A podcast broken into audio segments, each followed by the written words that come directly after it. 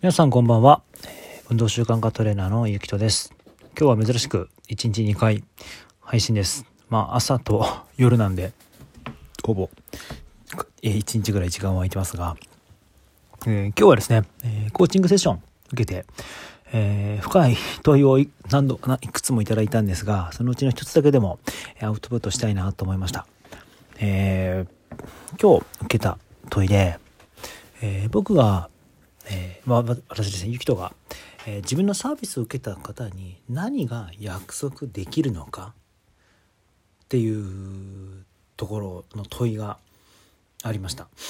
で僕は、えー、人生が変わるきっかけを届けるっていうことを、え自分の中で、えミッションとして、ね、今活動しているんですけども、まあ、人生が変わるきっかけ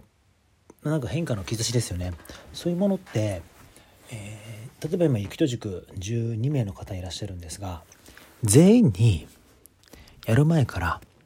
確実に届けられるって言えるのかっていうそういう具体的なとこにつながるのかなって思いました。で正直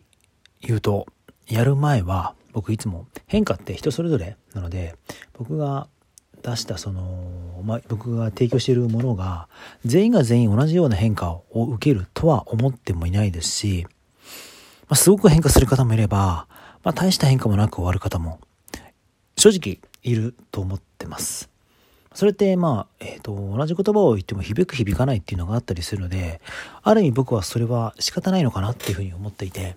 で、やっぱそういう意味で確実にこうなりますよっていう変化を自信持って言えるっていうのができなかったんですよね。なんで、あの、もちろん変化が全員にあるっていうわけではないので、それを歌うっていうのは、まあ、それはちょっとよろしくないのかなと思うんですよね。例えば全員がマイナス10キロになりますっていうわけでもないですし、まあ、そういうのってない。で、まあ具体的にななればなるほど、その変化っていうのが確実に訪れるかっていうのは言えないことなんで、まあ不確定要素になってると思うんですよね。で、それがあるからやっぱり僕は皆さん、有教塾に入る時とか、えー、入られる方が、というかまた、えっ、ー、と、募集する時に人生が変わりますよ。変わる方もいらっしゃいますよ。っていうふうには言うんですけども、確実に変わりますよっていうその効果をに絶対性を出すことはやっぱり避けてはいるんですね。で、これって、あの、まあ、商品を提供するときに変化って確実に全員が起こるわけではないので、まあ、当たり前といえば当たり前なんですが、なんか、ちょっと今日、この問いをいただいたときに、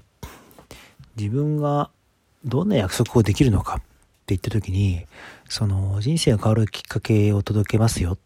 ていうのを確実に言えないっていうのは、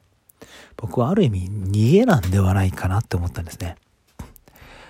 誰にでも変化が起きるぐらいもっと情熱込めてやれよ。っていう。ことなんじゃないかなって。それを言えない時点で僕は自分のサービスがその程度のものなんだなっていうふうになんか自分の中でそんなふうに思っちゃってる、うん、なんか自分の中でその程度だっていう自分の実力を露呈してるように思えてしまってなんかすごくあれ俺こんなもんなのかなっていうふうに思ってしまっですね、今日。うん。もちろんその変わる方もいれば変わらない方もいる。で、12人今期の方々が、まあ変わる方はものすごい今の時点で変わってるんですけども、うん、変わらない方っていうのは、まあ少なからず全然いなくはないんですけども、やっぱり変わる変化の度合いがそんなに大きくない方は正直いらっしゃいます。ってことを考えたときに、そういう変化の小さい方々を基準にして人生が変わるきっかけを届けるっていう風に僕がそこまでもっともっと深掘りをしてもっともっとサービスを提供すればいいんじゃない？そういうことをもっともっと最初から事前にやってやるっていう風に思えばいいんじゃないかなと思ったんですよね。まあ、結果、今までのサービスで十分変わってる方はもっともっと変わるようになるし、いわゆるそういう変化の底上げをするっていうところなんじゃないかなって思いまして、じゃあ逆にそういう風になるぐらい僕は情熱注いでるのかっていう風に思った時に、情熱注いでなくはないんですけど、足りてないのかなって、うん、ちょっと思いました。